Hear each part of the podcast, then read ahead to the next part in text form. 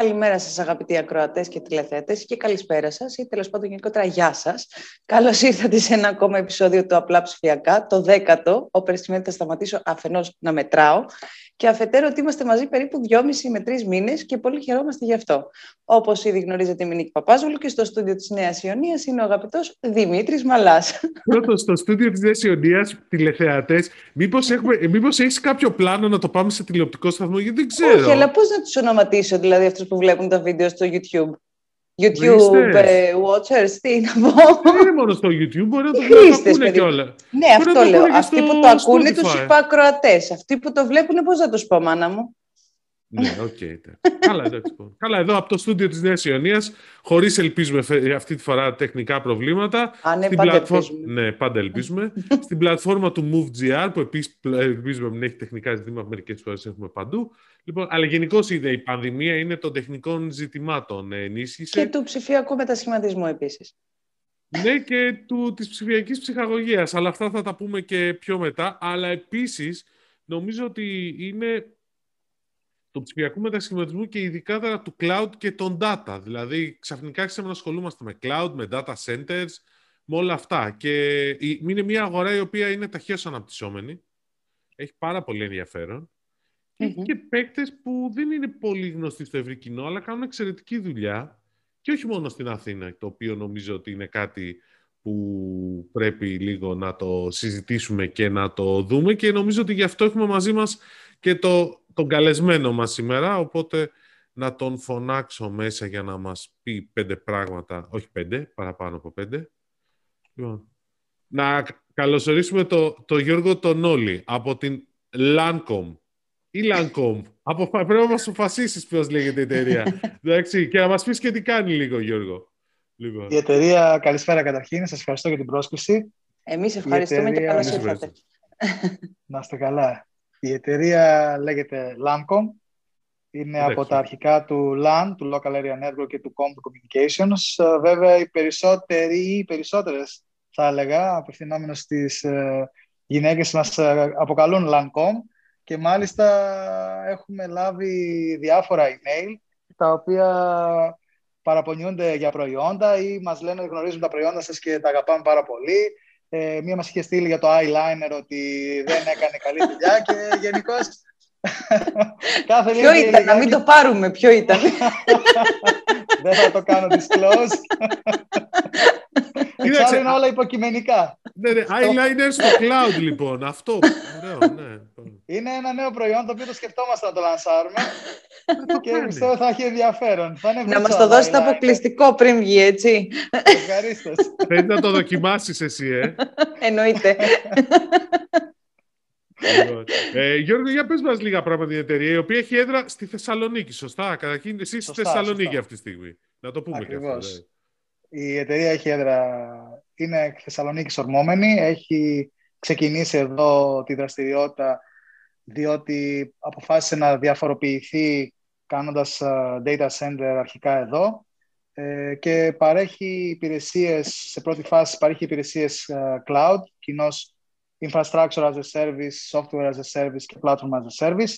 Ε, στη συνέχεια επεκτάθηκε περαιτέρω και στις υπηρεσίες data center με colocation services και οτιδήποτε άλλο υπάρχει γύρω από αυτό το portfolio των υπηρεσιών ενός data center και έχει επεκταθεί και στο κομμάτι των τηλεπικοινωνιών έχοντας ε, ένα ιδιόκτητο δίκτυο οπτικών ινών το οποίο ε, εκτείνεται σε πάνω από 350 χιλιόμετρα σε Αττική και σε Θεσσαλονίκη, σε αυτούς τους δύο νομούς ουσιαστικά. Οπότε είναι μια B2B εταιρεία, δεν έχει προϊόντα για τελικούς καταναλωτές. Κατ' επέκταση είναι γνωστή μόνο στους κύκλους των ε, εταιριών που είναι μεγάλες ή μεσαίες και των ε, οργανισμών. Δεν απευθυνόμαστε, δηλαδή δεν έχουμε προϊόντα για τελικούς καταναλωτές, ούτε για πολύ μικρούς οργανισμούς και γενικώς σόχο υπηρεσίες. Mm-hmm. Οπότε είμαστε αρκετά εξειδικευμένοι, γι' αυτό και έχουμε και ένα πελατολόγιο το οποίο είναι 1200 και κάτι εταιρείες αυτή τη στιγμή. Ε, δεν θεωρείται ούτε μικρό, ούτε πάρα πολύ μεγάλο, αλλά για B2B και για τόσο μεγάλη εξειδίκευση θεωρείται ένα πολύ δυνατό πελατολόγιο. Καλά πάτε πάντως. Για εταιρεία της Θεσσαλονίκης θα πω εγώ και ήδη απασχολείται από όσο ξέρω και 55 άτομα, έτσι δεν είναι; Έχουμε φτάσει κοντά στα 65 αυτή τη στιγμή. Πότε προλάβατε; Προσλαμβάνουμε, προσλαμβάνουμε θα σας πω, προσλαμβάνουμε συνέχεια άτομα. του μίλησα. Μα ναι, αλήθεια είναι αυτό που λες Δημήτρη μου. Χθες του μίλησα, 55 που είπε, πρέπει να αλλάξει το κομμάτι. Έλα, πήγαινε Άλεξ τώρα, κάνε Θα σας πω τι γίνεται ακριβώς αυτή τη στιγμή. Είμαστε σε μια φάση, έχουμε ανακοινώσει το μεγαλύτερο data center ε, στη Βόρεια Ελλάδα, το οποίο είναι υποκατασκευή και όπως αντιλαμβάνεστε ένας χώρος με αρχικό footprint 2.500 τετραγωνικά μέτρα δεν μπορεί να καλυφθεί με το προσωπικό μας, το οποίο να σημειώσω ότι έχουμε προσωπικό και στην Αθήνα. Έχουμε και γραφεία και data center εκεί, οπότε δεν είναι όλοι μαζεμένοι σε ένα κτίριο. Κατ' επέκταση είμαστε σε μια φάση συνεχών interviews και συνεχών ε, προσλήψεων για να στελεχώσουμε την εταιρεία έτσι ώστε να μπορέσουμε να αποκτήσουμε την απαραίτητη κρίσιμη μάζα του προσωπικού που χρειάζεται για να λειτουργήσει ένα τέτοιο facility. Επειδή αυτό λοιπόν δεν μπορεί να γίνει εύκολα και εκτιμώ ότι θα φτάσουμε ε, αρχές του 22 ίσως και στα 100 άτομα σαν εταιρεία Έχουμε ξεκινήσει πάρα πολύ εντατικά την όλη διαδικασία και δόξα τω Θεώ υπάρχουν ε, ταλέντα τα οποία έχουν βγει τώρα από τα σχολές εδώ ειδικά στη Βόρεια Ελλάδα τα οποία τα απορροφούμε και τους δίνουμε μια ευκαιρία να ζήσουν ε, το όνειρό τους εργαζόμενοι σε μια από τις ε, ταχύτερα αναπτυσσόμενες εταιρείες cloud και data centers στην Ελλάδα. Δεν πω βρίσκεται κόσμο όμως, γιατί στη Θεσσαλονίκη έχουν μαζευτεί πολλές εταιρείες που θα ψάχνουν κόσμο. Γι' αυτό το λέω για ένα λόγο. Ότι ο τρόπος που εμείς ε, προσεγγίζουμε τον κόσμο είναι αρκετά διαφορετικός. Δηλαδή, επειδή από την αρχή είχαμε το ίδιο challenge, δεν, δεν, δεν παίζει ρόλο το αν έχουν έρθει τώρα πολλές εταιρείες και αναζητούν κόσμο. Δεν υπάρχει κατάλληλα καταρτισμένος κόσμος. Υπάρχουν όμως εξαιρετικοί ε, μηχανικοί, εξαιρετικοί άνθρωποι, επιστήμονες, οι οποίοι έχουν τελειώσει κάποια σχολή και δεν είχαν την ευκαιρία να δουλέψουν σε κάποιον μεγάλο οργανισμό. Αυτό είναι το, το μεγαλύτερο πρόβλημα. Δεν υπάρχει δηλαδή το απαραίτητο training που αποκτά κάποιος όταν δουλεύει σε μια μεγάλη εταιρεία. Έχοντας ναι. λάβει αυτό υπόψη από την αρχή λοιπόν της λειτουργίας μας, εμείς δημιουργήσαμε έναν εκτενή μηχανισμό που κάνει εκπαίδευση και onboarding ουσιαστικά τα νέα ταλέντα. Οπότε ξεκινάμε με παιδιά τα οποία είναι ε, σε επίπεδο πρακτικής άσκησης, οι οποίοι είναι 21-22 ετών και κατευθείαν με το που τελειώνουν την πρακτική ή τελειώνουν την εκπαίδευσή τους, τους ε, προσλαμβάνουμε και όλες ε, στην εταιρεία. Αυτή είναι η μεθοδολογία. Είναι μια αρκετά δύσκολη διαδικασία, γιατί μπορεί να χρειαστεί να κάνει κάποιος training ένα ή και δύο έτη μέχρι να φτάσει σε ένα σημείο να έχει το capacity που χρειάζεται η εταιρεία μας, αλλά έχουμε αποφασίσει να βοηθάμε έτσι τα νέα παιδιά, εξού και ο λόγος ότι ο μέσος όρος ηλικίας μας στη στιγμή είναι γύρω στα 30. Σκεφτείτε ότι είμαι ο μεγαλύτερος σε ηλικία στην ε, εταιρεία, μαζί με τον εμπορικό διευθυντή, οπότε οι περισσότεροι είναι κάτω των 30. Είναι νέοι άνθρωποι, ναι, και είμαστε της λογικής ε, του ότι υπάρχει, πρέπει να υπάρχει μια πολύ θετική ενέργεια, να υπάρχουν φρέσκες ιδέες. Ε, είμαστε cutting edge ε, σε τεχνολογία εταιρεία, οπότε χρειαζόμαστε όλο το, το drive αυτών των νέων ανθρώπων για να μπορούμε να καινοτομούμε συνεχώς και να στεκόμαστε απέναντι στον ανταγωνισμό, ο οποίος είναι όλοι ε, μηδενός εξαιρουμένου πολυεθνικές εταιρείες. Κάνετε Οπότε... λοιπόν εσείς upskilling και reskilling πολύ πριν το αποφασίσει και η κυβέρνηση να το κάνει, από ό,τι ναι, ακούτε. η αλήθεια, η αλήθεια είναι ότι... και έχει πολύ ενδιαφέρον αυτό. Ναι, αλλά αυτοί υποχρεώθηκαν να το κάνουν, ξέρεις, ήταν Ναι, υποχρεώθηκαν, γι' αυτό είναι σίγουρο ότι θα βγει καλύτερα. Ναι. είναι η αλήθεια. Εμείς είμαστε έτοιμοι για οποιασδήποτε συνθήκες πλέον με αυτόν τον τρόπο που έχουμε εξελιχθεί. Δεν περιμέναμε δηλαδή μόνο στην Αθήνα μπορούσαμε να βρούμε τα άτομα που είχαν την εξειδίκευση. Στη Θεσσαλονίκη τα πράγματα είναι αρκετά δύσκολα. Δυστυχώς ε, και ελπίζω τώρα με την έλευση των μεγάλων πολυεθνικών να δημιουργηθεί αυτή η απαραίτητη κρίσιμη μάζα των ανθρώπων που έχουν εξειδίκευση πλέον για να μπορεί να υπάρχει αυτή η ανταλλαγή ε, στελεχών η οποία δημιουργεί ένα φαινόμενο όσμωσης και αρχίζει και επηρεάζει και τους άλλους ανθρώπους γύρω για να εξελιχθούν περαιτέρω. Ε, μέχρι πρώτης δηλαδή το επίπεδο ήταν αρκετά έως και πολύ χαμηλό. Δηλαδή θα έλεγα junior ή basic, να το πω έτσι. Πάντως έτσι δημιουργούνται τα communities, δηλαδή και η Silicon Valley κάπως έτσι δημιουργήθηκε. Τώρα δεν ξέρω αν στη Θεσσαλονίκη θα κάνετε Silicon Valley, μακάρι. Μακάρι, μακάρι. Αλλά ωραία συζήτηση υπάρχουν, υπάρχουν πολλά φιλόδοξα σχέδια εδώ και θα αναφέρω συγκεκριμένα το Thesin Tech, το οποίο είναι μια πρωτοβουλία πάρα πολύ φιλόδοξη και θεωρώ ότι αν εν τέλει ολοκληρωθεί θα μπορέσει όντως να δημιουργήσει μια μικρή Silicon Valley. Η Ελλάδα έχει τους ανθρώπους, δηλαδή θεωρώ ότι ειδικά στον τομέα του IT ο τρόπος που σκέφτεται ο Έλληνας ε, που πάντα θα βρει μια λύση και θα ελιχθεί είναι κατάλληλος και στο να γράψει κώδικα και στο να αντιμετωπίσει προβλήματα σε συστήματα, σε τηλεπικοινωνίες. Άρα το μόνο που λείπει ουσιαστικά είναι οι κατάλληλες υποδομές, οι κατάλληλες εταιρείες και οι κατάλληλες επενδύσεις για να μπορέσουν να τους δώσουν τα ερεθίσματα και να εξελιχθούν ε, τα παιδιά αυτά. Και νομίζω ότι για μένα προσωπικά είναι ένας από τους κύριους σκοπούς που ε, προσπαθώ να έχω στη ζωή μου γιατί δεν είχα την πολυτέλεια να έχω κάποιον μέντορα ο οποίος θα με κατευθύνει σε όλα αυτά τα πράγματα τα οποία λίγο πολύ έμαθα με ατελείωτες ώρες διαβάσματος και ατελείωτες δοκιμές Οπότε θεωρώ ότι χάθηκαν αρκετά χρόνια από τη ζωή μου για το potential, αν θέλετε, που θα μπορούσα να έχω, εάν, είχα κάποιους, ε, αν ήμουν σε κάποιες πολυεθνικές εταιρείες και μετά αποφάσιζα να κάνω μια δουλειά.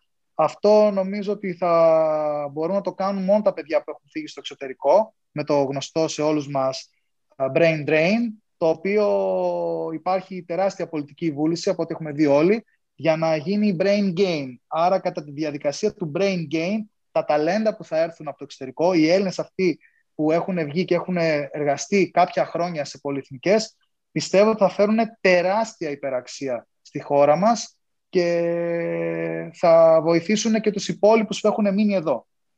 Ωραία, πάρα πολύ ωραία. Να επιστρέψουμε όμως λίγο στη Lancom και να μας πείτε έτσι λίγες περισσότερες λεπτομέρειες για το, είπαμε, Data Center, Cloud, Telco. Πώς κινήθηκε η χρονιά σε αυτά τα τρία business segments? Η χρονιά ήταν, ήταν αρκετά challenging, θα έλεγα, με την έννοια ότι κανείς δεν ήξερε πώς θα εξελιχθούν τα πράγματα εν ώψη της πανδημίας.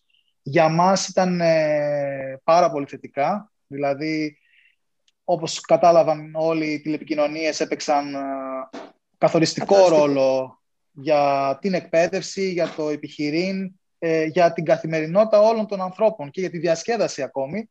Οπότε τα τηλεπικοινων... οι τηλεπικοινωνιακές μας υπηρεσίες γενικώς ε, αυξήθηκαν. Ε, οι cloud υπηρεσίες θα έλεγα ότι είχαν πάρα πολύ μεγάλη ε, ζήτηση επίσης γιατί έπρεπε όλοι να μεταβούν σε μια νέα πραγματικότητα όπου οι υποδομές δεν μπορούσαν να αντέξουν εντός της εταιρείας και έπρεπε να είναι κάπου στο cloud όπου υπάρχει τεράστιο περιθώριο ελαστικότητας για αυξομοίωση των resources. Άρα λάβαμε πάρα πολλά αιτήματα τα οποία ευτυχώς τα εξυπηρετήσαμε όλα. Ξεκίνησαν όλα από το Digital Solidarity το οποίο έκανε η κυβέρνηση και ήμασταν από τους πρώτους το οποίο, που το υιοθετήσαμε. Ε, βοηθήσαμε πάρα πολλές επιχειρήσεις να μεταβούν στο cloud και γενικώς οι μόνες υπηρεσίες οι οποίες είχαν έτσι μια σχετική πάυση ήταν οι υπηρεσίες data center, δεν υπήρχε μεγάλη εξέλιξη δηλαδή,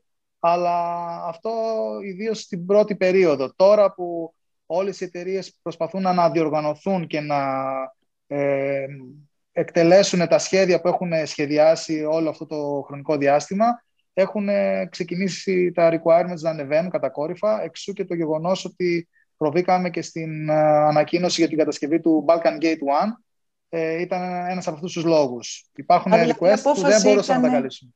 Η απόφαση ήταν, είχε πάρθει αλλά επισπεύτηκε λόγω πανδημίας.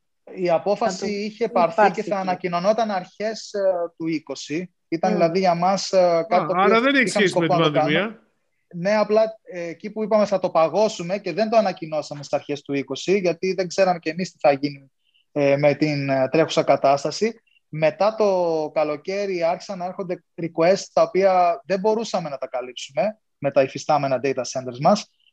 Οπότε πήραμε και εμείς την απόφαση να προχωρήσουμε. Έγινε και η ανακοίνωση της Microsoft για, το, ε, για τα data centers στην Αττική. Υπήρχαν και άλλες εξελίξεις με την uh, Digital Reality και, το, και τη Lambda Helix.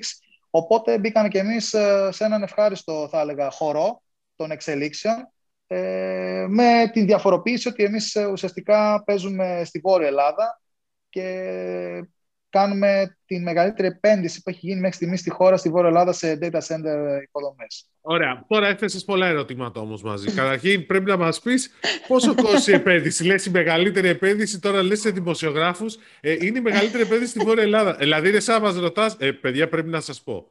Ωραία. Ωραία. Λοιπόν, θα πω καταρχήν. Αυτό και επίσης να μας πεις λίγο, να μείνουμε λίγο στην επένδυση. Δηλαδή, πόσο είναι, πότε θα είναι έτοιμο το data center αυτό, δηλαδή πότε Ωραία. θα έχετε; Να ξεκινήσω ένα-ένα να απαντάω. Καταρχήν, όσον αφορά το θέμα του, του ύψους επένδυσης, ένας uh, χώρος data center, ο οποίος ξεκινάει από τα 2.500 τετραγωνικά μέτρα και στο phase 3 φτάνει τις 10.000 τετραγωνικά μέτρα, αντιλαμβάνεστε ότι δεν είναι κάτι το οποίο μετρέται σε λίγα εκατομμύρια. Είναι αρκετά εκατομμύρια, αλλά επειδή υπάρχει ένας τεράστιος χώρο τώρα που έχει φτάσει και να συζητάμε για ένα δις στο, στην επένδυση της Microsoft. Δεν μπαίνω στη διαδικασία να κάνω disclose. Καλά, ένα δις δεν είναι. Δεν είναι ένα ναι, δις η επένδυση. Τα έχουμε πει. Ένα δις είναι η προσθέμενη αξία. Ναι. ναι. Γενικώ ε, προτιμώ να ε, αναφέρω τα νούμερα που αφορούν, το, που αφορούν το sizing και το potential που δημιουργεί αυτή η επένδυση, τις νέες θέσεις εργασίες που επίσης ε, θα δημιουργήσει, αυτό που σας ανέφερα ότι θα φτάσουμε τα 100 άτομα και σταδιακά φυσικά θα τα ξεπεράσουμε γιατί όσο μεγαλώνει το κάμπους αυτό θα απορροφάει ακόμη περισσότερες ε, θέσεις παρά να μπαίνω στη λογική του πώς ακριβώς θα γίνει στη φάση 1, στη φάση 2 και στη φάση 3. Πάντως, σίγουρα αντιλαμβάνεστε ότι και λόγω του μεγέθους ε, κάτι αντίστοιχο δεν υπάρχει στη Βόρεια Ελλάδα και επίσης δεν υπάρχει κανένα data center το οποίο να έχει κάποια πιστοποίηση από διεθνή Ινστιτούτα όπως το Uptime Institute. Πηγαίνουμε για πιστοποίηση Tier 3 ε, που είναι αντίστοιχα με τις πιστοποιήσεις που έχουν τα μεγαλύτερα data center της Αττικής αυτή τη στιγμή. Ωραία. Να σου πω, το phase, το phase 1, λοιπόν, την πρώτη φάση, 2.500, άκουσα καλά, 2.500 τετραγωνικά. 2.500 τετραγωνικά μέτρα, ναι, ναι. Πότε, πότε θα είναι έτοιμο; Είναι υποκατασκευή ήδη. Ναι, Έχουμε ναι, επισπεύσει... Ναι, το γνωρίζετε, εντάξει. ε, κτηριακά τελειώνουμε μέχρι τον Ιούνιο, οπότε θα αρχίσουν να μπαίνουν τα μηχανήματα. Έχουν ήδη έρθει οι core routers, ε, core switch κτλ. Όλος δηλαδή ο βαρύς εξοπλισμός ήδη είναι στα κεντρικά μας εδώ στο, στο κέντρο της πόλης και δοκιμάζονται, γίνονται οι παραμετροποιήσεις. Έχουμε βγάλει και τις άδειες για να κάνουμε τις εξκαφές των οπτικών ινών γιατί ουσιαστικά γίνεται μια πολύ μεγάλη επένδυση στην ευρύτερη περιοχή του Καλοχωρίου. Ενισχύουμε δηλαδή όλο το οικοσύστημα εκεί και εκτιμώ ότι μέσα Σεπτέμβρη με αρχές Οκτωβρίου θα αρχίσουμε να μετράμε uptime. Δηλαδή τα μηχανήματά μας θα είναι μέσα και θα λειτουργούν.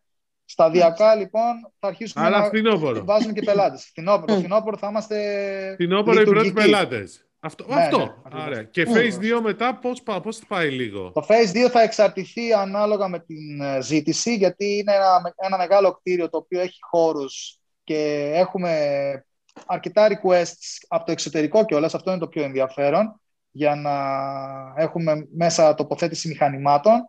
Ανάλογα με το πώς θα εξελιχθεί το capacity που θα καταλαμβάνουν, θα κινηθούμε και εμείς στο phase 2, που ουσιαστικά επεκτείνεται το κτίριο σε άλλα 2.500 τετραγωνικά μέτρα.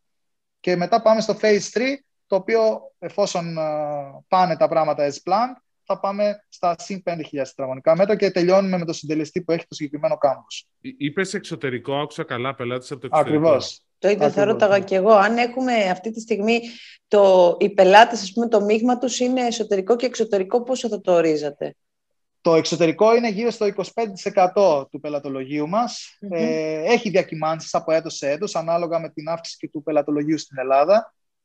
Ε, αυτή τη στιγμή τα requirements που έρχονται από το εξωτερικό, τα requests μάλλον που έρχονται από το εξωτερικό είναι για αρκετά rack, ζητάνε cages, ζητάνε private suites, δηλαδή εξειδικευμένα πράγματα τα οποία απαιτούν πολύ χώρο και δεν ξέρουμε μέχρι πού θα φτάσει αυτό. Οπότε ξεκινώντας βλέπουμε την, την κάλυψη και αναλόγως επανεπενδύουμε για τις επόμενες φάσεις που σας προανέφερα. Ευελπιστούμε να γεμίσει γρήγορα, όσο πιο γρήγορα ε, και εμείς το ευχόμεθα. Τότε και εμείς αντίστοιχα θα κινηθούμε. Αλλά η προστιθέμενη αξία αυτού του data center, του Balkan Gate 1, δεν είναι μόνο οι χώροι και η δυνατότητα που μπορεί κάποιος να ε, χρησιμοποιήσει και να φιλοξενήσει μέσα μηχανήματα. Ένα από τα σημαντικότερα κομμάτια του αφορούν τις τηλεπικοινωνίες και ειδικά μια συμφωνία που έχει γίνει με, το, με τη θηγατρική του ΑΔΜΙΕ, την Greek Telecom, όπου πρακτικά όλες οι οπτικές σύνες που έρχονται σε επικοινωνία με τις βαλκανικές ε, χώρες καταλήγουν εντός του Balkan Gate και έτσι γίνεται το πρώτο τηλεπικοινωνιακό hub που συνδέει τα Βαλκάνια. Η Θεσσαλονίκη είναι η μόνη πόλη που θα μπορούσε να το κάνει αυτό και είναι και μια πόλη που όλοι στα Βαλκάνια σέβονται και αγαπούν. Οπότε θα έχουμε την τιμή να φέρουμε αρκετές εκατοντάδες γίγα BPS στην Θεσσαλονίκη και θεωρούμε ότι με αυτόν τον τρόπο θα αλλάξει και το τηλεπικοινωνιακό τοπίο στη χώρα μας διότι οι περισσότερες γραμμές με το εξωτερικό έρχονται υποθαλάσσια σε αντίθεση με τις ανεπτυγμένες χώρες όπου οι περισσότερες γραμμές έρχονται ε, μέσω των, των φυσικών συνόρων. Οπότε αυτό είναι θεωρώ το μεγαλύτερο στίχημα που έχουμε να αντιμετωπίσουμε. Εξυπακούεται ότι έχει ήδη δρομολογηθεί και η ε, μεταφορά αυτού του bandwidth προς την Αθήνα και προς την υπόλοιπη χώρα μέσω του backbone που έχει ο, η Grid Telecom ουσιαστικά. Ε, σκεφτείτε ότι είναι οι οπτικές σύνες πάνω από τους πυλώνες υψηλής τάσης, άρα εκτείνονται σε όλη τη χώρα και περνάνε και υποθαλάσσια σε πάρα πολλά νησιά, συμπεριλαμβανομένες και της Κρήτης, που όπως ενδεχομένως θα έχετε δει πρόσφατα, ενεργοποιήθηκε ένα καλώδιο υψηλής τάσης και είναι και μάλιστα πρωτοποριακό σε παγκόσμιο επίπεδο το συγκεκριμένο το καλώδιο. Έχει μέσα και οπτικές σύνες. Θα περάσει και ίντερνετ. Ναι. Ε, Γιώργο, επειδή το αναφέρεις και το ήθελα, θα μπορούσε δηλαδή έτσι όπως το λες η Θεσσαλονίκη να γίνει ένας, το έλεγες και πριν, ένας κόμμος καινοτομίας αφενός και αφετέρου όλη η Ελλάδα ένα, μαζί, δηλαδή οι επενδύσεις που έλεγες πριν, μόνος τις έλεγες, δηλαδή της ε, Microsoft, της Digital Realty, ε, αυτό που κάνετε εσείς. Εντάξει, μπορεί να μην φτάνει το μεγέθη των άλλων, okay, αλλά είναι ένα σημαντικό κομμάτι και ειδικά στη Θεσσαλονίκη.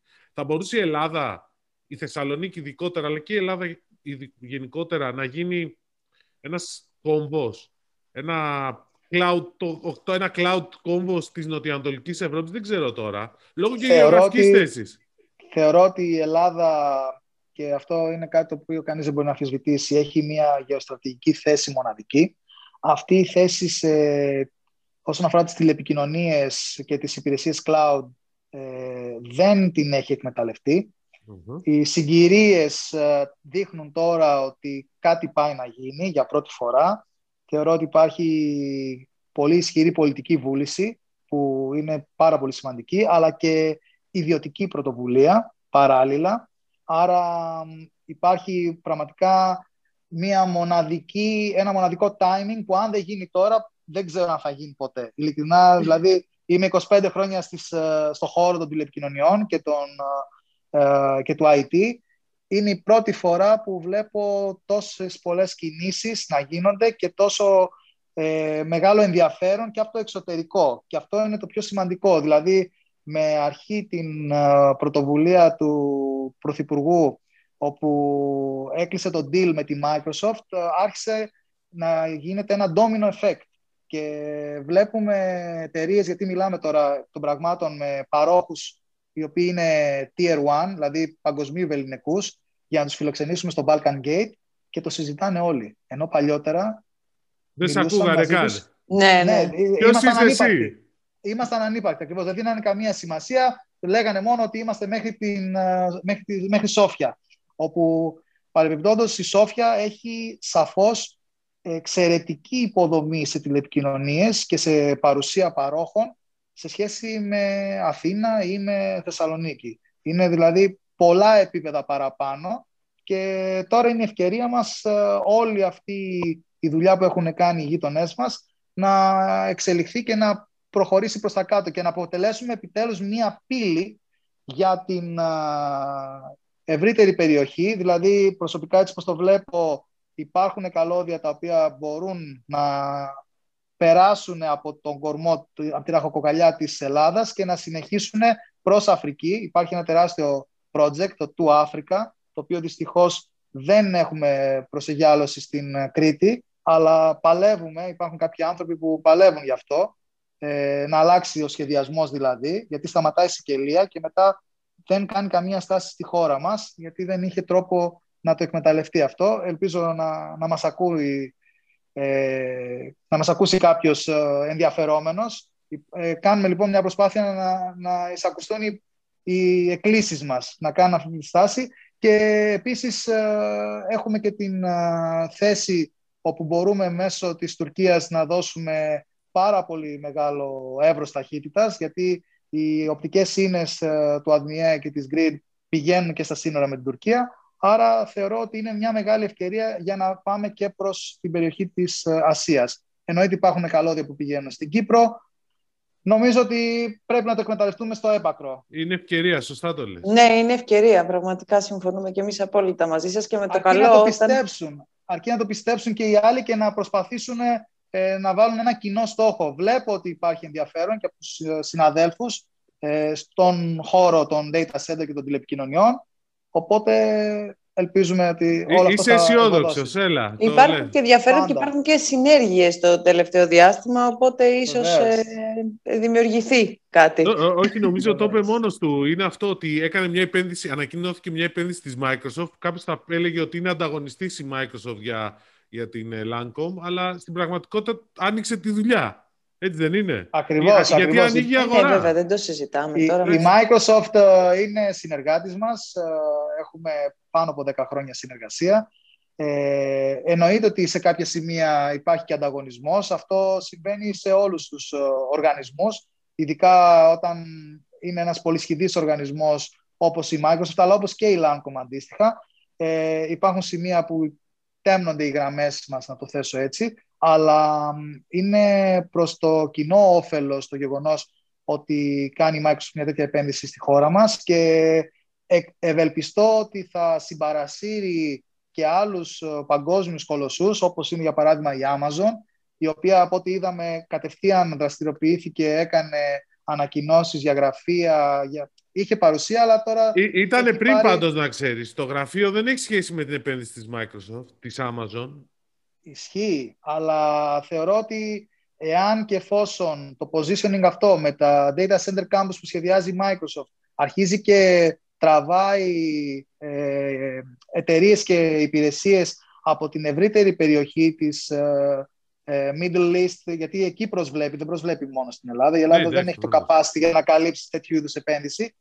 Θεωρώ ότι θα υπάρξει και άλλο positioning παικτών ε, με data centers στη χώρα μας, κάτι το οποίο θα είναι ό,τι καλύτερο μπορεί να συμβεί. Γιατί θα σας πω ένα παράδειγμα ότι ε, στην Ολλανδία, Netherlands γενικώς, που υπάρχουν, ε, υπάρχει τεράστια συγκέντρωση από υποδομές data centers, οι, εργασ... οι θέσεις εργασίας που έχουν δημιουργηθεί είναι ασύλληπτα πολλές. Ε, έχει γίνει ένα κέντρο τηλεπικοινωνιακό, πρωτο... πρωτοποριακό κέντρο τηλεπικοινωνιών και γενικώ θα έλεγα ότι η χώρα ζει σε digital ρυθμούς ε, πιο πολύ από οποιοδήποτε άλλη χώρα. Άρα όσο περισσότερα data centers έρθουν, όσο περισσότερες οπτικές σύνες έρθουν, όσο μεγαλύτερες επενδύσεις γίνουν στη χώρα, θα έχουμε και αντίστοιχη εξέλιξη και εμείς ψηφιακά. Και νομίζω ότι αυτό το ζούμε όλοι, ότι έχουμε μια μεγάλη απόσταση και τώρα τρέχουμε να προλάβουμε με επενδύσεις fiber to the home και ούτω καθεξής. Ναι, κάτι τελευταίο σχετικά με αυτό.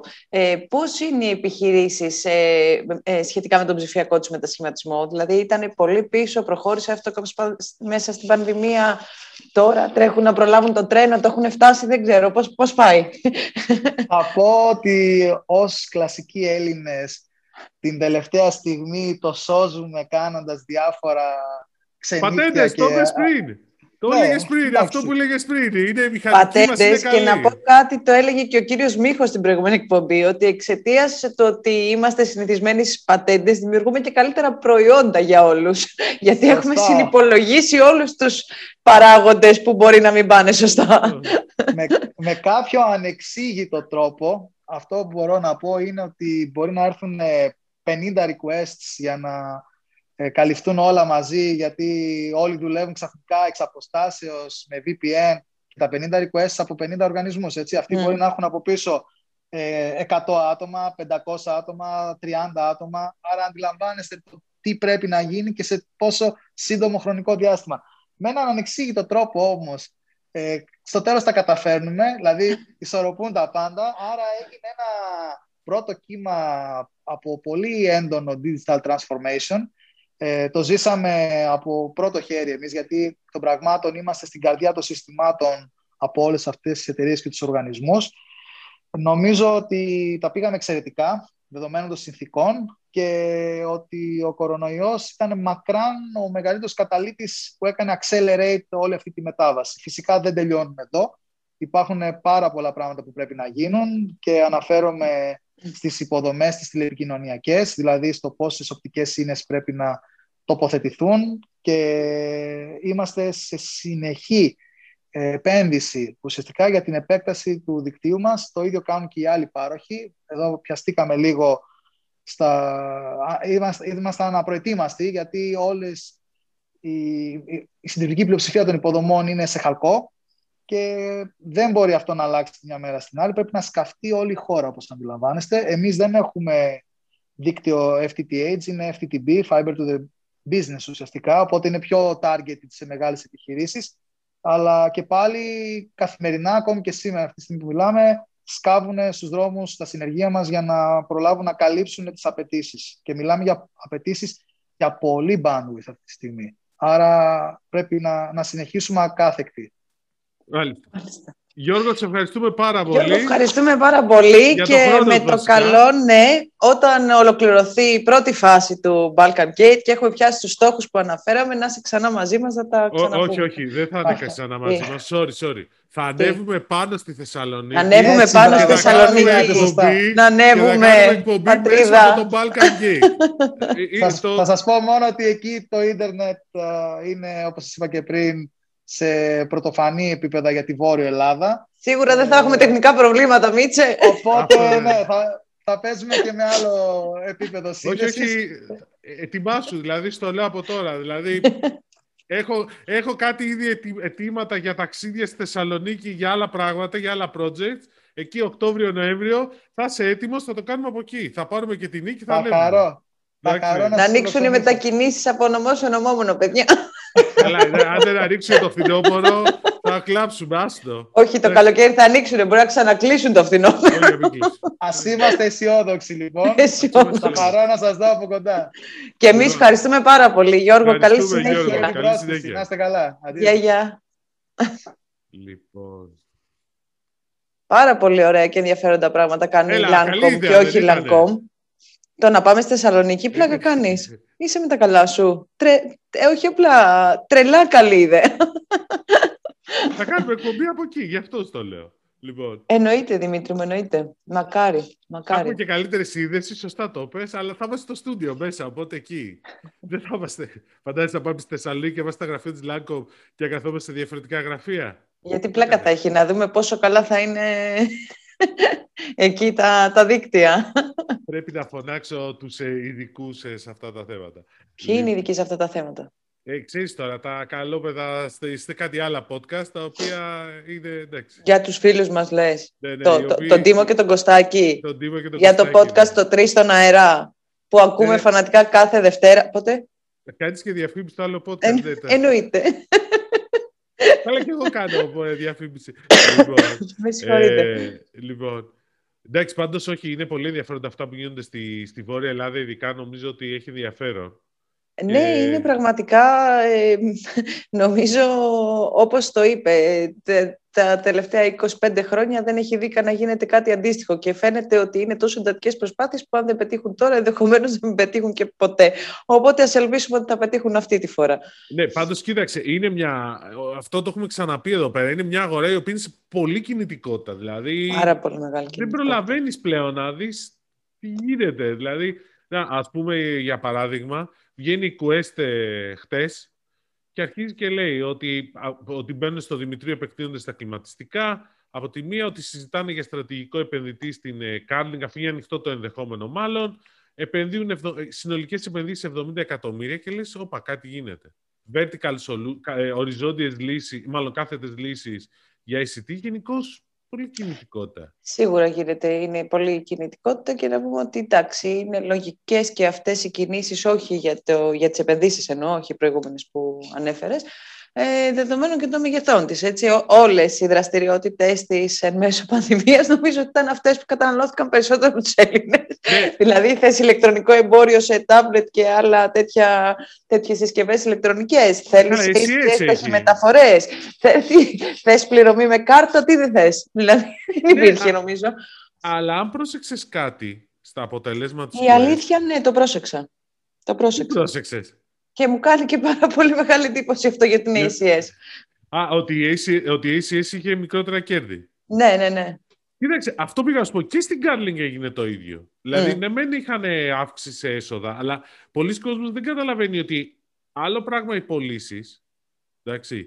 Και άλλο πράγμα η Σίγουρα. κερδοφορία. Γιατί τι Τα κέρδη συνδιαφέρει- προφόρων στην Gartling να πούμε ότι είχαν μείωση, έτσι. Ναι. Γιατί Και έχουν μεγάλη. μειωθεί οι προμήθειες. Mm. Ε, που- που είναι αλλαγή εμπορικής πολιτικής σε σχέση με τις τράπεζες που συνεργάζεται. Στην ACS, για να καλύψουν τη ζήτηση, προχωρήσαν σε επενδύσεις που δεν τις περίμεναν, σε έκτακτα έξοδα. Σίγουρα. Οπότε, οπότε τα κέρδη μειώνονται σε αυτή την περίπτωση. Ναι, τα έσοδα ανεβαίνουν. Ναι, είναι από τους μεγάλους κερδισμένους σαφώς. Αλλά ναι, αν δεν πολλές το κυκλοφορίες περιμένει. εργασιών ανεβαίνουν, αλλά αν δεν το περιμένεις, ναι. Στο Εντάξει. τέλος της ημέρας, το λογαριασμό που λένε. Μπράβο. Και γι' αυτό νομίζω είναι και σημαντικό ότι ε, στην, AC, ε, στην, ε, στο Iguest συζητάνε πάρα πολύ για τις επενδύσεις και ειδικά για το νέο hub που ετοιμάζουν ε, τις ACS στο, που επένδυση 18 εκατομμυρίων. Πού; Εντάξει. Εδώ στην Αττική είναι. Τώρα προσωπικά Ε, είπαμε θεωρώ... πώς μπορείς να μου πεις περισσότερες λεπτομέρειες στο Λαύριο, για παράδειγμα. Όχι, στο Λαύριο δεν θα είναι. δεν βολεύει το Λαύριο καταρχήν. Δηλαδή, κανονικά... Μη και εγώ- στεναχωρείς το Δήμαρχο τώρα. Σε Ναι, όντως. Δεν βολεύει για την ACS, γιατί η Microsoft μπορεί να βολεύει. Ε, όχι, καλά, εγώ είμαι και της άποψης ότι αυτό το concept του πολύ μεγάλου hub δεν ξέρω αν έχει νόημα πλέον, δηλαδή πρέπει να πας σε άλλες λογικές. Αλλά ας το κρατήσουμε αυτό το θέμα, να το συζητήσουμε με... Μιλάς για κα- τη Microsoft ή για την ACS. για Γιατί την ACS. μπερδεύτηκα. Α, Για την ACS. Ωραία. Λοιπόν, Γιατί, Ε, α, θα το κρατήσουμε για άλλη φορά. Θα μας κρατήσει αγωνία ο φίλος Μαλάς και θα μας πει στην επόμενη εκπομπή. Όχι, That's θα, a φέρουμε- promise. θα φέρω ένα, Α. ένα φίλο γενικώ να μας το εξηγήσει λίγο το μοντέλο ωραία. ότι, που αρχίζει και δουλεύει με Dark Stores είναι ίσως πιο ενδιαφέρον. Πρέπει να πας Έχει λίγο... σε- και εκεί πάρα πολύ μεγάλη κινητικότητα στα dark stores. Όλο και, και dark stores ανοίγουν στην περιοχή. Είδαμε και τη Walt την προηγούμενη εβδομάδα. Dark Όλα, ναι. stores για να Και όλο εξυπηρετεί η Και- Λιανική. ναι. Ή food dark stores. Πω, πω. Καλά, και όλοι ψάχνουν διανομής. Εντάξει, νομίζω ότι Ναι. έχει αρχίσει και τρελαίνεται λίγο. Εκεί πέρα που Εγώ κανείς δεν νομίζω ότι τρελαίνει. έχουν αναδυθεί, Δημήτρη μου, και δυστυχώς τώρα με... είναι δύσκολη η ώρα μου για να θυμηθώ, γιατί το ψάχνω όση ώρα συζητάμε. Ε, μου ήρθε ένα δέμα προχθές, το οποίο δεν παρέλαβα κυρίως γιατί δεν ήμουν σπίτι, γιατί έχεις και αυτό το κακό το ότι παραγγέλεις 15 μέρες πριν και σου λένε σε κάποια τέρμινα θα έρθει η παραγγελία και δεν σε ενημερώνουν. Πρέπει να είσαι σπίτι ε, 24 Εντάξει, ώρες έχει το 24ωρο. βελτιωθεί ρε, αυτό τώρα. Ναι, όχι σε όλες τις περιπτώσεις, αυτό ήθελα να πω και ήταν ε, μια μεταφορική η οποία δεν την ε, είχαμε τα ξανακούσει. Θα το δω και θα την ψάξουμε για την άλλη φορά. Έχει Ε, πολλές μεταφορικές που δεν έχει ξανακούσει. Και μικρές Εντάξει, και ναι. μεγάλες. Οι οποίες, κοίταξε, υπήρξαν πολλές μεταφορικές που ήταν σε άλλα κομμάτια, δηλαδή πιο B2B που δεν τα βλέπαμε οι καταναλωτές, οι οποίοι μέσα στην ε, κρίση, μέσα στην πανδημία, βρήκαν μια ευκαιρία και προσέφεραν υπηρεσίες και αυτό τους βγήκε. Και κάλυψαν Ναι, και ναι. πολλά κενά. Δηλαδή σε πολλά μικρά μαγαζιά κάλυψαν πάρα πολλά κενά αυτό. Αλλά εντάξει, τώρα ήταν εξής, ήταν και μια πανδημία η οποία εκτόξευσε τις ε, πωλήσεις σε πολλά προϊόντα. Δηλαδή tablets σίγουρα και τις PCA, πωλήσεις. Χαμός tablets και πισιά γενικά ό,τι έχει τίτλο ψηφιακό και, και σχετικό με αυτό έχει ανωδικές τάσεις μπορούμε να πούμε καθόλου το τελευταίο έτος. Ε, tablet και PC τα είχαμε πει και την, στην εκπομπή που είχαμε τον ε, φιλοξενούμενό μας ε, αγαπητό φίλο από τη Lenovo Α, ναι, ε, θα έλεγε ο Βαγγέλης. ναι, ναι. Ε, ο οποίος μας είχε πει ότι είχε ξεμείνει η αγορά και μπορεί και να ξαναξεμείνει η αγορά μετά και την ε, ε, ε έτσι, ζήτηση που θα δημιουργήσει η ψηφιακή μέρημνα. Να πούμε ότι το πρόγραμμα είναι ψηφιακή μέρημνα. Ναι, ναι, πες, πες, θα σου πω, γιατί, γιατί που είπανε πώς θα ξεμείνει, γι' αυτό. Α, ωραία. Ναι, εγώ, εντάξει, το πρόγραμμα είναι γνωστό. Είναι 200 ευρώ επιδότηση για μαθητή ή φοιτητή, τέλος πάντων, για την αγορά εξοπλισμού, τάμπλετ, φορητού υπολογιστή κτλ. 325.000 οικογένειες, 560.000 μέλη είναι οι δικαιούχοι και το συνολικό ποσό τέλος πάντων της επιδότησης είναι 12 εκατομμύρια ευρώ. Τώρα, 112. 112, συγγνώμη. Ε, εντάξει. 112. Είναι η ώρα Πολύ... δύσκολη, έλα, πες Είναι η ώρα δύσκολη, ναι, ναι, σίγουρα. Είναι η ώρα δύσκολη της εγγραφής η ώρα. 112 λοιπόν εκατομμύρια ευρώ και αν αυτά τα προσθέσεις ε, στην άνοδο που είχε πέρυσι η αγορά tablet και PC νομίζω ότι θα μας βγάλει ένα 40% πάνω και για φέτος. Ε; Κοίτα. Να πω... Ναι, γιατί πέρυσι ήταν tablet. Τα νούμερα. Μπράβο, oh. πέρυσι πουλήθηκαν 40.000 περισσότερα tablets. Ναι. Ε, 380.000 δηλαδή. Ναι, ναι, ναι. Είχαν αύξηση 26% οι φορητοί υπολογιστές και μάλιστα η μεγαλύτερη αύξηση ήταν στους οικιακούς, σε αυτούς που προορίζονται για οικιακή χρήση, 40%, ενώ οι υπολογιστές για επιχειρήσεις ήταν 13% η αύξηση. Ε, ναι, γιατί δεν, είχα, δεν υπήρχαν για business υπολογιστές και πρέπει ότι βρίσκανε μπροστά τους και επιχειρήσεις. Αυτό έγινε. Αυτό σίγουρα μας το είπε και ο κύριος Μητάκος. Ναι, το έλεγε και ο, ο Μητάκος. Ναι, Επίσης, αυτή είναι η αγορά η καταγεγραμμένη, έτσι. Δεν είναι τα refurbished που και αυτά φύγανε σαν ξερό ψωμί. Ναι, σωστό. Αρχίζεις λοιπόν, πάντως, κοίταξε, να σου πω τι γίνεται τώρα με, τη, με, τη, με την ψηφιακή μέρημνα. Ε, το πρόβλημα το μεγάλο είναι ότι υπάρχει πρόβλημα στην παγκόσμια αγορά για φορητού ναι. υπολογιστές. Γιατί δεν υπάρχουν chips. Mm. Ένα είναι αυτό. Ε, στην ψηφιακή μέρημνα, λοιπόν, θα, δεν είναι ότι θα ανέβει. Δεν ξέρουμε πώς θα ανέβει η αγορά, αν θα ανέβει 40% πάλι στα tablets και στα PCs, γιατί υπάρχουν δύο ζητήματα. Πρώτον, πόσο από αυτό το κομμάτι που θα πάρει ψηφιακή μέρημνα ήταν υπολογιστές που ούτως ή άλλως θα αγοράζονταν, δηλαδή αυτοί που θα αγόραζαν ε, φορητό υπολογιστή ή tablet. Ε, τώρα απλώς, OK, ένα λόγο παραπάνω, έχω και μια εκτοσή, αλλά ούτως ή άλλως θα αγόραζαν. Είναι ένα ζήτημα αυτό. Οπότε δεν ξέρουμε αν θα είναι 40%, μπορεί να είναι και 20%. Είναι λίγο 40%, ναι, εγώ είπα ότι υπολογίζεται η γενικότερη αύξηση Τώρα δεν είπα ότι θα οφείλεται αποκλειστικά. Ναι, όχι, δεν ξέρουν. Δηλαδή δεν μπορούν να το ναι. υπολογίσουν αυτό. Το δεύτερο Α. σκέλος είναι με την προσφορά που υπάρχει. Δηλαδή δεν ήταν ότι όλοι οι κατασκευαστές έχουν φέρει μηχανάκια απαραίτητα που να καλύψουν την αναμενόμενη ζήτηση, γιατί θα φύγουν. 500.000 μηχανάκια θα φύγουν. Είναι προφανές ότι τα voucher όλα θα εξαντληθούν. Αν δεν εξαντληθούν, αν δεν είναι 560.000, είναι 500.000. Θα εξαντληθούν και αύριο στι 12 ανοίγει πλατφόρμα και διορθώσεις, να πω εγώ έτσι. Σήμερα στις 12. Αύριο. Σήμερα στις 12. σήμερα καλά τα λέει ο φίλος Σήμερα στις 12, σήμερα Παρασκευή, γιατί μπορεί κάποιος να ακούσει την εκπομπή με Σαββατική και όλα. Λοιπόν, ε, οπότε είναι ένα ζήτημα και επίσης υπάρχει μια εκτίμηση η οποία είναι πάρα πολύ ενδιαφέρουσα ότι, α, ότι για να καλυφθεί η ζήτηση με βάση την προσφορά που υπάρχει θα πρέπει το 65% των vouchers να, να αξιοποιηθούν σε tablets. Mm. 65, δηλαδή 2 στα 3 vouchers να είναι για tablet. Και ένα στα 3 αυτό. Τι λες, να, τι λες να πάρει ο κόσμος; Κοίτα, εδώ εξαρτάται θα γίνουν πολλά και διάφορα. Είναι πιθανό γιατί αρχικά τα tablet να πούμε ότι μπορείς να βρεις καλύτερα μηχανάκια σε χαμηλότερες τιμές. και κάπου ναι. εκεί έσβησε. ναι, έσβησε, εντάξει, OK. Okay. Λοιπόν, ε, μπορείς να βρει, κοίταξε, πολλοί κόσμος ε, νομίζω ότι θα δώσει 50, 60, 100 ευρώ παραπάνω για να πάρει ένα καλύτερο μηχάνημα. Ναι, θα δώσει. Ε, ακόμα και σε τάμπλετ. Ωραία. Τώρα, αν είναι ναι, παιδιά, απευθύνονται παιδιά του δημοτικού, ε, θα προτιμήσουν τα tablets. Ναι, αλλά, γενικότερα δεν νομίζω ότι οι γονείς, ειδικά για τα παιδιά τους, κάνουν μια τέτοια επένδυση με στόχο πούμε, σε τρία-τέσσερα χρόνια να το ανανεώσουν. Έτσι όπως το έχω αντιληφθεί εγώ από τους γνωστούς μου. Ε... Βλέπουν μακροπρόθεσμα την αγορά του PC παρότι είναι κάτι το οποίο είναι παράλογο γιατί ανανεώνονται κάθε εξάμεινο και αποκτούν νέα χαρακτηριστικά. Ναι, αλλά Δεν να σου ήταν πω κάτι. το, το 2000 Ναι. παίρναμε ένα και το κρατάγαμε. Όχι, δεν το κρατάγαμε, το αλλάζαμε. Πίστεψε. Το ήταν Εγώ ακόμα το 2000 μεγαλύτερη. το είχα κρατήσει, άσε με τώρα. Τώρα είναι πιο εύκολο να το κρατήσεις παρεμπιπτόντως. Δηλαδή, αν πάρεις ένα μηχάνημα καλό, μπορεί να το κρατήσεις 4-5 χρόνια. Παρεμπιπτόντως, δηλαδή να αντέξει. Ε, ότι θα αντέξει, θα αντέξει. Απλά εννοώ ότι θα έχουν κυκλοφορήσει γενικά. Θεωρώ ότι ανανεώνεται πιο συχνά, όχι. Κάνω Ανανεώνται λάθος. αρκετά συχνά, αλλά Ναι. λόγω των Windows 10 αντέχουν περισσότερο. Κατάλαβες, Mm. είναι αυτό το ζήτημα. Mm. Ε, νομίζω ότι θα δεις πολύ κόσμο που θα συνδυάζει τα vouchers. Δηλαδή, αν έχουν δύο παιδιά και στο ένα παιδί είχαν πάρει πέρσι υπολογιστή, φέτος μπορεί να βρουν ευκαιρία να πάρουν στο δεύτερο, που είναι πιο Μμμ. μικρό. Ε, θα δεις ε, να, δει, να ψάχνουν, δηλαδή, ξέρεις, τα πιτσιρίκια να λένε στον πατέρα τους, ειδικά στο γυμνάσιο ή στη, στη μητέρα τους, στον πατέρα τους, ξέρεις, έχω και ένα χαρτζιλίκι να πάρω κάτι καλύτερο. Νομίζω θα, θα δούμε καλύτερα μηχανάκια να φεύγουν.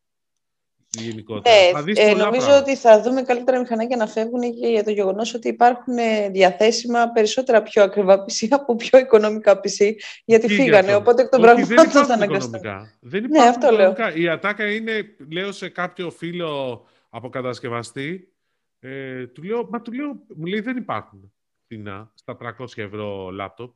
Του λέω, μα έβλεπα δικά σας ε, μηχανήματα, τα έβλεπα στο τάδε κατάστημα. Ναι, ναι, μου λέει, πού το είδες, marketplace, ναι. Παραεισαγωγή μου κάνει. Δηλαδή, έχουμε τέτοια ιστορίες. Είναι, Μμ. Δεν είναι τόσο απλό, δηλαδή, που λέμε. Έχει ακόμα δρόμο. Αλλά και δεν μπορείς να πεις ότι δεν θα ανοίξει την αγορά αυτή. Μια αγορά Άντε που- να πάρουν τάμπλετ, έχω να πω εγώ και λάπτοπ, για να βλέπουν ακόμα περισσότερο OTT ε, services. Over the top platforms, θα πω Δεν εγώ. τα εκπαιδε- να βλέπουν Netflix δηλαδή, γιατί στο Netflix. Όχι μόνο. Όχι Netflix μόνο βάζει- Netflix, Netflix, Viber. Apple TV, Amazon Prime, Sinobo, Netflix, Cosmote TV, Vodafone, Wind, Vision, Nova, ό,τι θες υπάρχει πλέον σε over the top. ε, Ναι, ναι, α- αλλά στο Netflix έγινε ο Υπηρεσία. χαμός. Δηλαδή, 6 στους 10 βλέπουν Netflix. Σίγουρα Σύμφωνα με είναι την το έρευνα της Netflix ΕΡΤ. και οι άλλοι. ναι, είναι το Netflix. Σύμφωνα με έρευνα της ΕΕΔ, να πούμε. Και Σύμφωνα βάση ναι, την- με πρόσφατη έρευνα της ΕΤ. Ναι. Επίσης έχει ενδιαφέρον ότι τέτοιο. ο- Καλά, εντάξει, εκτοξεύτηκε μετά, το, μετά, τη, μετά τον περασμένο Μάρτιο. Είναι απίστευτα τα νούμερα μετά. Έχουν Εκτοξεύτηκε εκτοξευθεί. μετά, με την πανδημία εννοείς, να το Ναι. πούμε έτσι απλά, με απλά λόγια, έχουν εκτοξευτεί. Ε, Ναι. Να πούμε ότι οι περισσότεροι είναι νεαροί. Καλά, καταρχήν να διευκρινίσουμε ότι over the top δεν είναι μόνο οι, οι υπηρεσίες τηλεόρασης. Έτσι, είναι και τα Viber, οι αντα... πλατφόρμες ανταλλαγής μηνυμάτων, βιντεοκλήσεων κτλ. Όπου έγινε Τα χαμός. κατέγραψε, ναι, τα κατέγραψε όλα. Η- Δηλαδή, οι over the top ε, παρακολούθησης τηλεοπτικού περιεχομένου είχαν μικρότερη άνοδο από την ανταλλαγή μηνυμάτων και από τα, ε, Ναι, τις για το βιντεοκλήσεις. σελίδι, μωρέ. Ναι, βιντεοκλήση 89% αύξηση, ενώ αυτή 58% αύξηση οι υπηρεσίες τηλεόρασης. Το ίδιο και τα μηνύματα. Και μάλιστα το ενδιαφέρον στις βιντεοκλήσεις είναι ότι ενώ σε όλα αυτά, γενικά τα over the top services, οι, οι πιο έτσι, ένθερμοι χρήστες και σε μεγαλύτερο ποσοστό είναι οι νέοι, στις βιντεοκλήσεις ήταν πάρα πολύ μεγάλο το ποσοστό και των άνω 65 ετών. Ναι, ρε, κάπως πρέπει να δεις τα εγγόνια Ευπαθείς σου. ομάδες, οι κακομοίριδες άνθρωποι έχουν μείνει μέσα και αναγκάζονται μόνο με βιντεοκλήσεις να εξυπηρετούνται. Τέλος πάντων. Να σου πω Είχε εμένα πάντως τι- διάφορα ενδιαφέροντα στοιχεία για τις ε, ε, Ποιο τηλεοπτικές είναι το πιο πλατφόρμες. ενδιαφέρον; Για μένα, ε, ότι η κεντρική Ελλάδα βλέπει Netflix και Cosmote TV. Εγώ, Θα σου το, πω Air, εγώ. το Airflix είχε 79% αύξηση. Ναι, Το Airflix επίσης. ήταν το δεύτερο πιο, είναι η δεύτερη πιο δημοφιλής over the top πλατφόρμα ε, τηλεοπτικού περιεχομένου. Δο- είναι δωρεάν βέβαια το Airflix. Ναι. Εντάξει, δηλαδή ήταν το Netflix, μετά το Airflix και μετά όλοι οι υπόλοιποι. Ναι, ναι, δηλαδή, ναι. και το νούμερο, αν θυμάμαι, ήταν πώς 21-22% των Ελλήνων χρηστών του ίντερνετ, των ελληνικών οικογενειών του ίντερνετ, βλέπουν, έβλεπαν, είδαν Netflix. Το Netflix. 26% θα σου πω εγώ. Το 26. Το Λοιπόν, 21% είδε Cosmote. μπράβο, Το σωστά. 10% είδε Nova, το 7% είδε Vodafone, το 5% Wind και εντάξει τώρα Apple, Amazon και Sinobo, Ναι. 3, 2 και 1. Εγώ θα σε, θα σε ρωτήσω το εξής. Να με ρωτήσεις. Πόσο, τι, τι, τι- πόσο είναι τα ποσοστά τηλεθέασης της ΕΡΤ, Είναι κάτω από 10%. Και πολύ λέω. Άρα Μεγάλη. ο, κόσμος, άρα Ναι. ο κόσμος δεν βλέπει ΕΡΤ στην κανονική τηλεόραση, αλλά έβλεπε ΕΡΤ το περιεχόμενο της ΕΡΤ τις σειρές που είχε. Μμμ. Και καλές σειρές παρεμπιπτόντως. Δηλαδή, έχει πολύ ενδιαφέρον σειρές. Το οποίο λες, μήπως τελικά. Όχι, έχουμε- όχι, όχι, όχι, όχι. Μη μου χάνεσαι. Μη μου χάνεσαι. Δεν χάνομαι. Γύρνα πίσω. Ή έστω τηλεφώνα. Δημήτρη. Δημήτρη. Α, γύρισες. Καλώς ήρθες, Δημήτρη.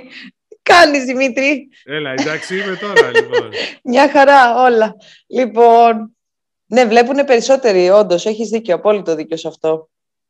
Και είχε και τεράστια άνοδο, τεράστια. ναι, ναι. Ε, γιατί το προηγούμενο που είπα εγώ ήταν το πόσες, τα ποσοστά που είπα ήταν το πόσες φορές παρακολουθούσα τη μέσα πανδημία κάποιο από αυτά. Η άνοδος, άμα την πάρεις σε όλη την προηγούμενη χρονιά, ήταν 79% του Airflix, όπως σωστά είπες, 34% της Vodafone, καλά του Snobo 100% αλλά ήταν και Ε, πλατφόρμα καλά, το τότε. Snobo δεν είχε ξεκινήσει και δεν έχει και Αυτό. τόσο μεγάλη δημοτικότητα. Μην Ναι. τρελαθούμε. το... Και το Apple TV είχε άνοδο. 33%. ναι, υπάρχει λόγος. Ούτως ή άλλω προσφέρεται δωρεάν η υπηρεσία με κάθε καινούργια συσκευή για ένα Ναι, χρόνο άρα- ακόμα. Ε, σε μένα θα τα πεις, εγώ το έχω. Ωραίες σειρές παρεπτόντω. Netflix Ναι. ήταν λιγότερη η αύξηση, WinVision 25%, Cosmote 21%, ήδη είχε μεγαλύτερη πελατική βάση, βέβαια να πούμε Cosmote TV, έτσι. Καλά, είναι και την Cosmote TV δεν είναι τα δορυφορικά, να το διευκρινίσουμε αυτό ή στην Nova; Ναι, ναι, είναι over the Είναι top. Το over the top, δηλαδή το set box Το είπαμε παίζει τόσες over the φορές. internet. Over the top. Ναι. Ναι. Δεν καταλαβαίνει πάντα. Δεν είναι Πες απαραίτητο μου, να τι είναι, καταλαβαίνει. πες μου, πες μου, τι είναι το over the top, εξήγησε.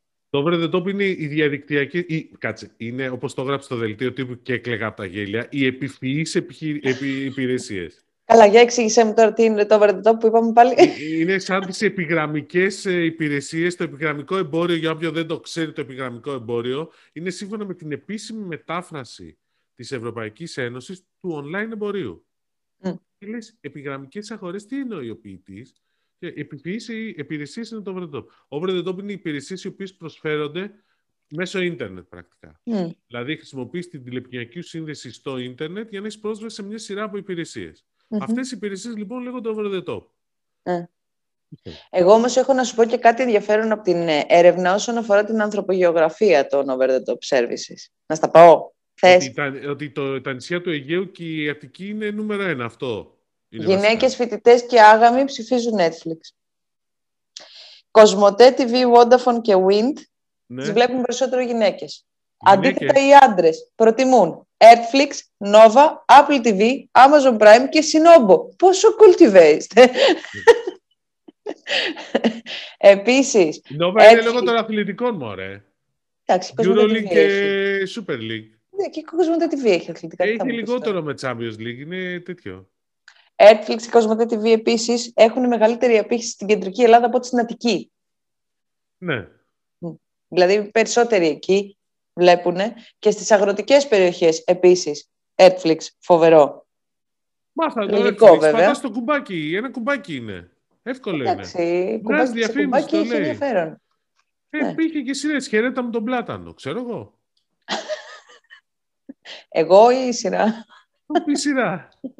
λοιπόν, αλλά μήπως να τους χαιρετήσουμε κιόλας γιατί τους Η κουράσαμε. αλήθεια είναι αυτή, ναι. Παρατράβηξε το σημερινό μας αστείο. Λοιπόν.